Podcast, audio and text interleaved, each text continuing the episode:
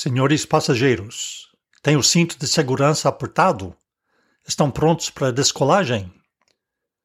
No avião, as bandejas têm de estar guardadas e o assento na posição de cima. Numa montanha russa, o cuidado principal é estar trancado e pronto para o que sabe que está por vir. A nossa viagem pelo livro dos juízes é mais ou menos como dar voltas numa montanha russa pois a ação alterna entre alturas vertiginosas da vitória e poços da depravação absoluta. Se nunca leu este livro, não faz ideia do que vai encontrar. Se já leu o livro, não pode deixar de estremecer na perspectiva de revisitar cenas que seriam classificadas para audiências de adultos ou maiores de 18 anos no cinema aconselhamos a discrição do espectador. O leitor do livro dos juízes está avisado. A obra de Leo Tolstói, Guerra e Paz, é considerada uma obra clássica da literatura, mas o livro que legitimamente detém o título do livro mais impresso e o que está mais traduzido na maioria das línguas, mais de 3 mil línguas e contando, é a Bíblia. E como a Bíblia não é um romance, mas sim uma obra histórica que detalha a realidade dos povos e dos tempos abrangidos pela sua narrativa, não nos deve surpreender que entre a coleção dos 66 livros a que chamamos Bíblia, haja um livro de guerra e paz. A Bíblia está cheia de relatos de guerras e ocasionalmente de paz e dá uma imagem real do mundo. Nenhum outro livro da Bíblia reúne o ciclo de guerra e paz numa narrativa mais compacta e intensa do que o livro dos juízes. O livro é muito mais curto do que aquele que Tolstói escreveu, mas a lição que tem para nós é universal e eterna. O livro dos juízes segue o livro de Josué, o que segue os livros de Moisés, o Pentateuco. É a continuação da história de como Deus escolheu fazer da família de um homem chamado Abraão uma nação que foi escravizada no Egito durante 400 anos e depois, através da liderança de Moisés, eles foram libertos da escravidão no Egito. Mas devido à incredulidade do povo a sua entrada na terra prometida de Canaã foi adiada por 40 anos. Após a morte de Moisés, Josué assume a liderança da nação e lidera as doze tribos dos filhos de Jacó, cujo nome Deus mudou para Israel, liderando-os para a terra de Canaã para tomar posse dela, de acordo com a promessa que Deus tinha feito a Abraão mais de 400 anos antes. Assumindo que Josué teve a mesma idade do seu companheiro no grupo dos espiões, a quando da primeira tentativa de entrar em Canaã, o seu colega era Caleb, que tinha 80 anos quando Israel entrou na terra. Então, os acontecimentos no livro de Josué abrangem um período de 30 anos, possivelmente mais, vendo que Josué morreu aos 110 anos. Após a sua morte, entramos no período descrito no livro dos Juízes, que nos leva ao tempo do profeta Samuel e ao alvorecer da monarquia, por volta do ano 1000 a.C. Algumas das conquistas no livro de Josué talvez tenham acontecido no tempo dos juízes, mas, em todo caso, no livro dos juízes estamos perante um período de 300 ou 350 anos. Conforme a maneira de fazer a contagem, há 11 ou 13 juízes. Alguns não eram chamados de juízes especificamente, mas os registros lhes conferem esse papel. Débora era juíza e Samuel, ou Eli, estes últimos aparecem no próximo livro, 1 Samuel. Em todo caso, se soubermos a duração de cada um deles de maneira consecutiva, O total atinge 410 anos, um período de tempo que não se consegue enfiar na história conhecida. É evidente que houve casos em que alguns dos juízes eram contemporâneos, pois cada juiz habitualmente exercia o seu ministério numa determinada zona do país, entre algumas das doze tribos, mas nem todas. As atividades de Jefté estavam centradas em Gileade e Manassés, no lado oriental do rio Jordão. As batalhas de Sansão com os filisteus aconteceram na zona sudoeste de Israel, e Sansão e Jefté muito bem poderiam ter sido contemporâneos. Sansão é o último juiz mencionado, mas os estudiosos acreditam que Samuel nasceu antes de Sansão morrer. Mas não queremos ficar tão envolvidos em discutir datas que acabamos perdendo as lições óbvias que Deus quer que aprendamos com a experiência de Israel durante este tempo.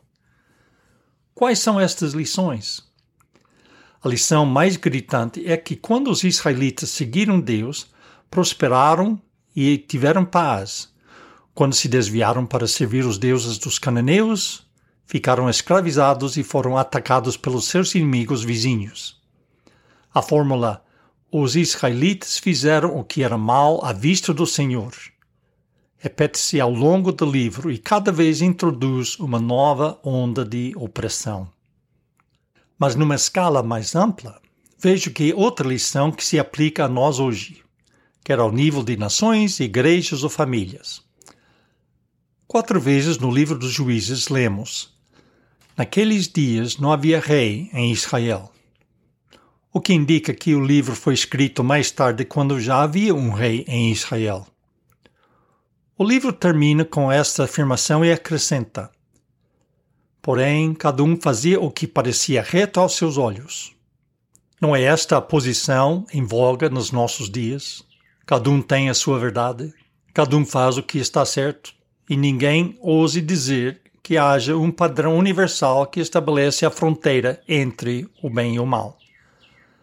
Será que a frase naqueles dias não havia rei em Israel foi incluída como uma espécie de apologética para o estabelecimento de uma monarquia, preparando-nos para a próxima fase da história de Israel que lemos em 1 Samuel? A intenção original de Deus era que Israel fosse guiado por ele como seu rei. E o profeta Samuel se opunha firmemente à ideia do povo escolher um rei. Mas o próprio Deus ordenou a Samuel a ungir os dois primeiros reis de Israel, Saul e Davi, sublinhando uma lição que é reforçada ao longo da palavra de Deus. Vemos isto pela primeira vez em Números 27, versículos 12 a 22. Deus informa Moisés que ele teria a, o privilégio de olhar para a terra prometida mas não entraria nela porque ele e o seu irmão Arão se tinham rebelado contra a palavra de Deus nas águas de Meribá. Moisés, voltando a manifestar o seu amor e preocupação pelo povo, apesar da desobediência repetida de Israel, apelou ao Senhor.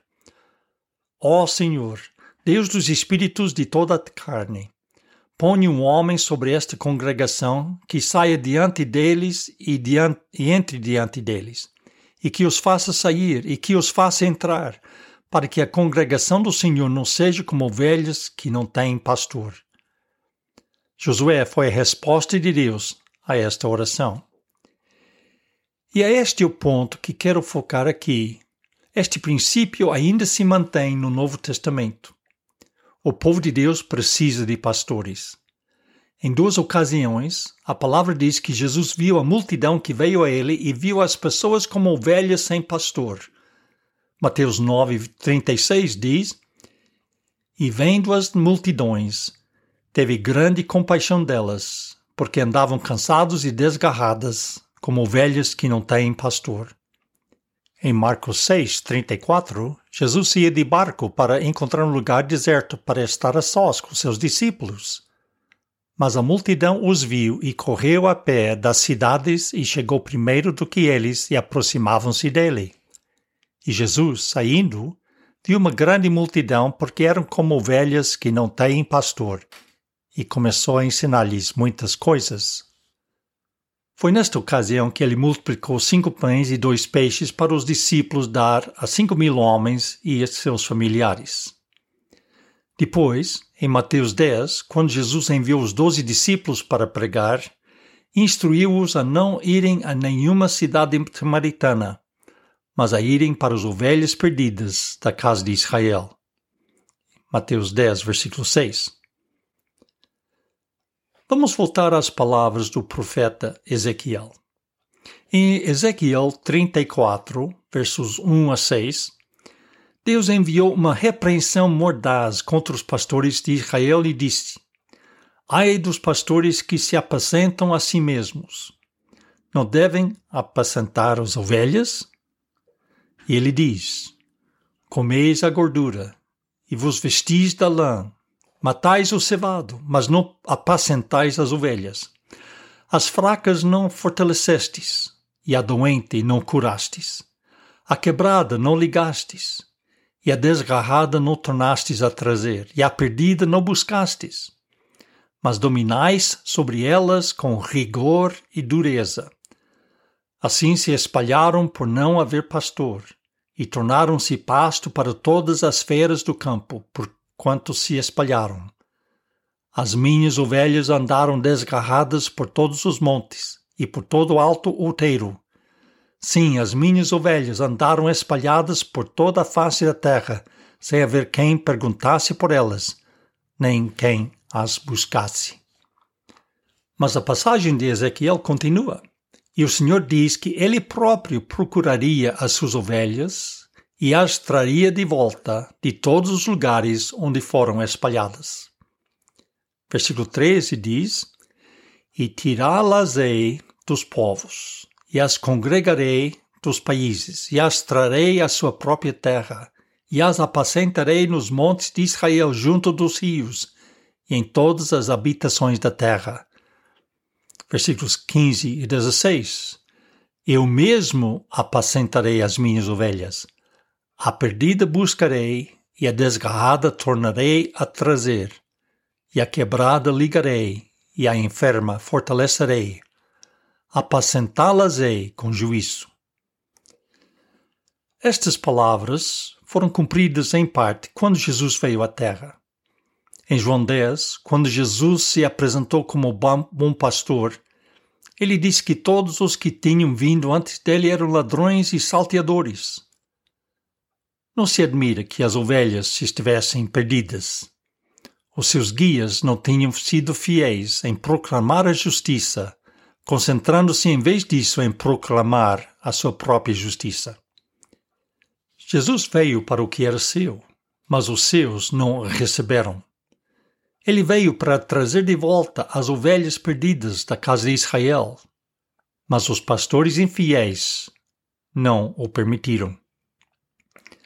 Acabamos de voltar de uma viagem a Israel, um país moderno construído pelos filhos de Israel que vieram dos quatro cantos da terra. Acredito que a profecia de Ezequiel só será cumprida na sua totalidade quando o Messias regressar em glória. Mas a história de como os israelitas regressaram a sua terra é um sinal de que Deus iniciou o processo de cumprir a sua promessa. Até lá, Deus escolheu trabalhar através das suas ovelhas que vêm de todas as línguas, tribos e nações. Naquela passagem de João 10, como Jesus descreve a sua obra como o bom pastor, ele diz no versículo 16: Ainda tenho outras ovelhas que não são deste aprisco. Também me convém agregar estas, e elas ouvirão a minha voz, e haverá um rebanho e um pastor. Toda a sociedade humana tem a necessidade de líderes. Na sociedade civil, chamamos-lhes presidentes, reis, governadores, autarcas. No mundo dos negócios, são CEOs e sentam-se nos conselhos de administração. Em Romanos 13, versículos 1 a 2, lemos estas palavras claras de Deus. toda alma esteja sujeita às potestades superiores, porque não há potestade que não venha de Deus, e as potestades que há foram ordenadas por Deus.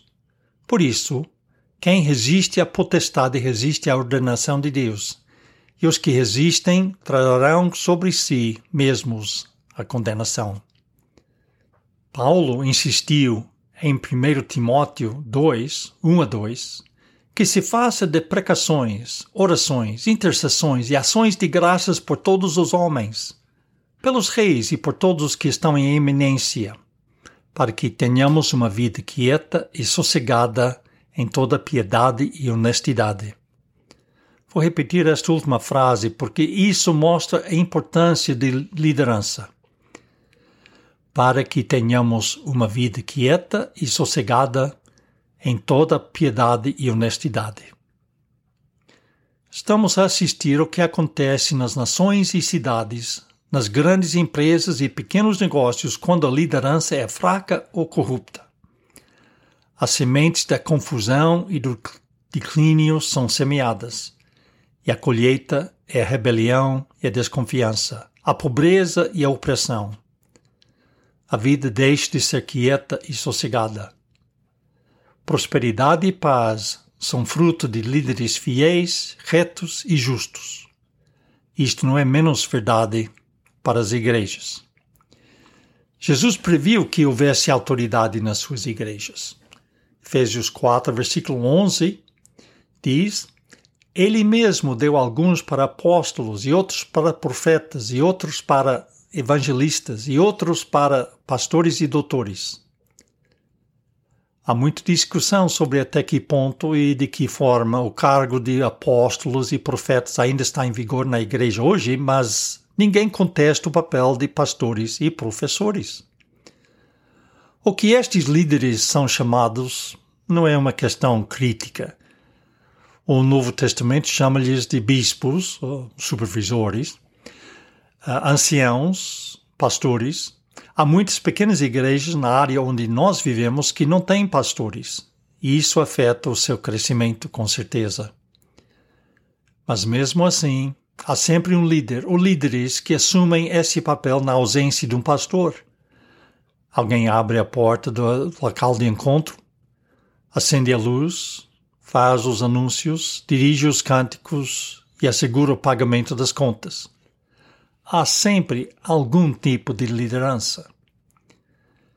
Mas se essa liderança for fraca, ou pior, se for moralmente corrupta, ou arrogante e autoritária, o rebanho vai ficar fraco ou disperso. O rebanho torna-se vítima de lobos.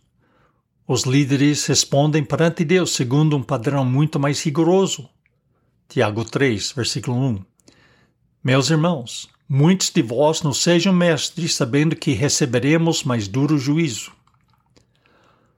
Os crentes são instruídos a examinar de perto a vida daqueles que os lideram. Hebreus 13, versículo 7 diz: Lembrai-se dos vossos pastores que vos falaram a palavra de Deus, a fé dos quais imitai, atentando para a sua maneira de viver. A palavra atentando aqui significa estudar cuidadosamente, considerar atentamente. E a expressão maneira de viver, no original, foca o resultado da vida de um ministro a sua maneira de acabar a sua carreira.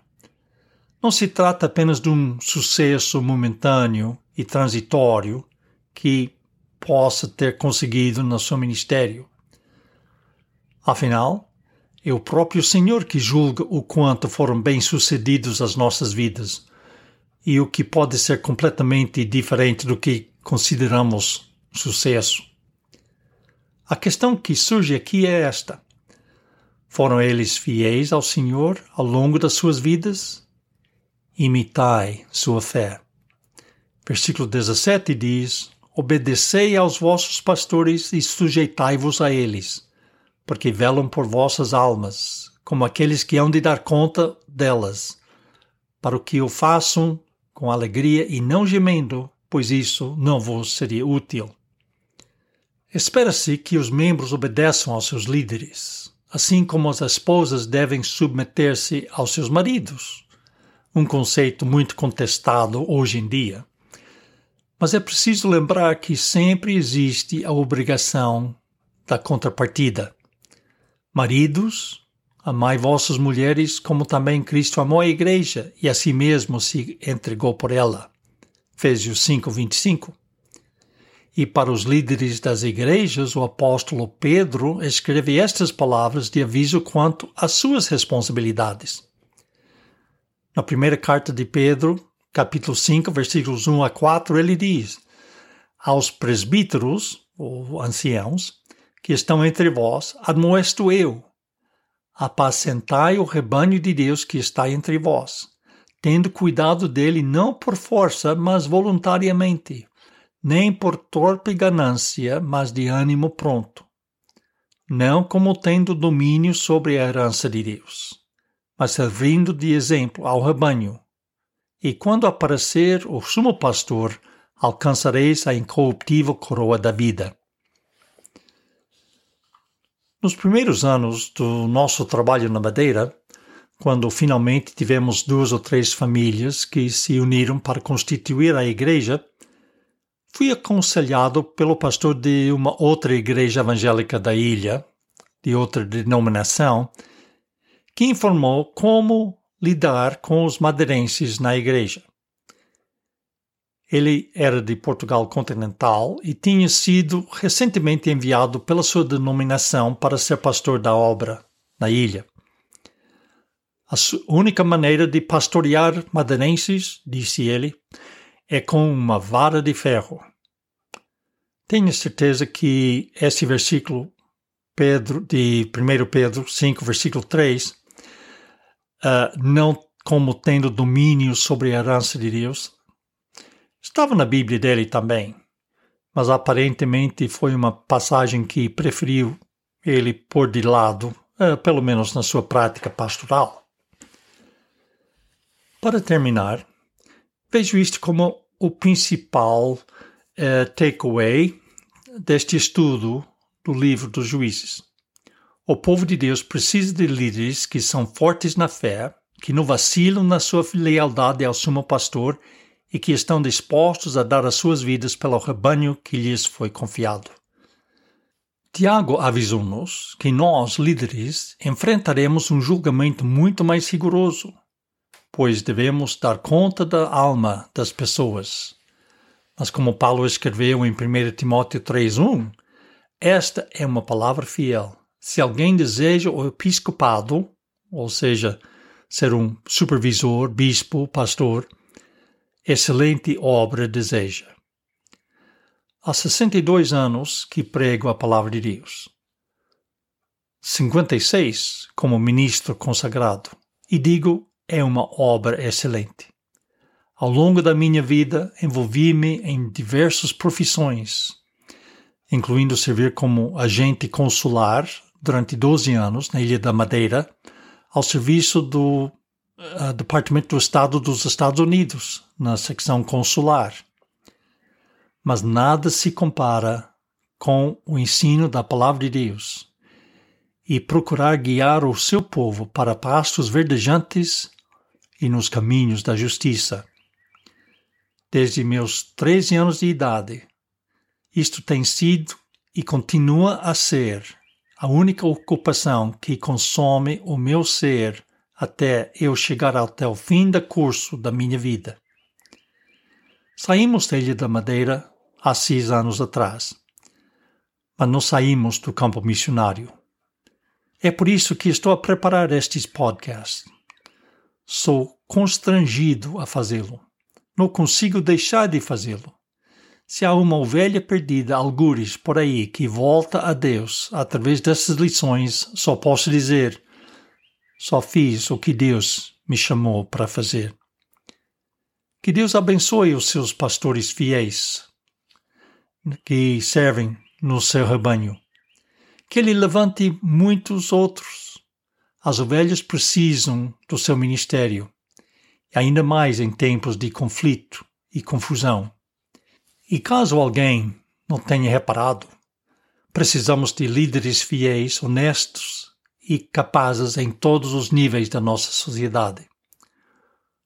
Quando os que estão no poder não são fiéis ao cargo que Deus lhes confiou nos governos, os cidadãos pelos quais são responsáveis serão como ovelhas sem pastor, e nas palavras de Ezequiel, tornar-se-ão alimento para as feras do campo. Pense nos líderes da sua cidade, região ou país. Que juízo faz das suas qualidades de liderança? Depois, ore. Peça por quem está em posição de autoridade. Ore pelo povo em geral. Ore especialmente pelo povo de Deus. Os animais selvagens estão à espreita e o rebanho do Senhor está em perigo. O livro dos juízes retrata claramente o que acontece numa sociedade que não tem rei nem lei, como a sociedade em que vivemos atualmente. E vemos o retrato dos resultados todos os dias nos noticiários.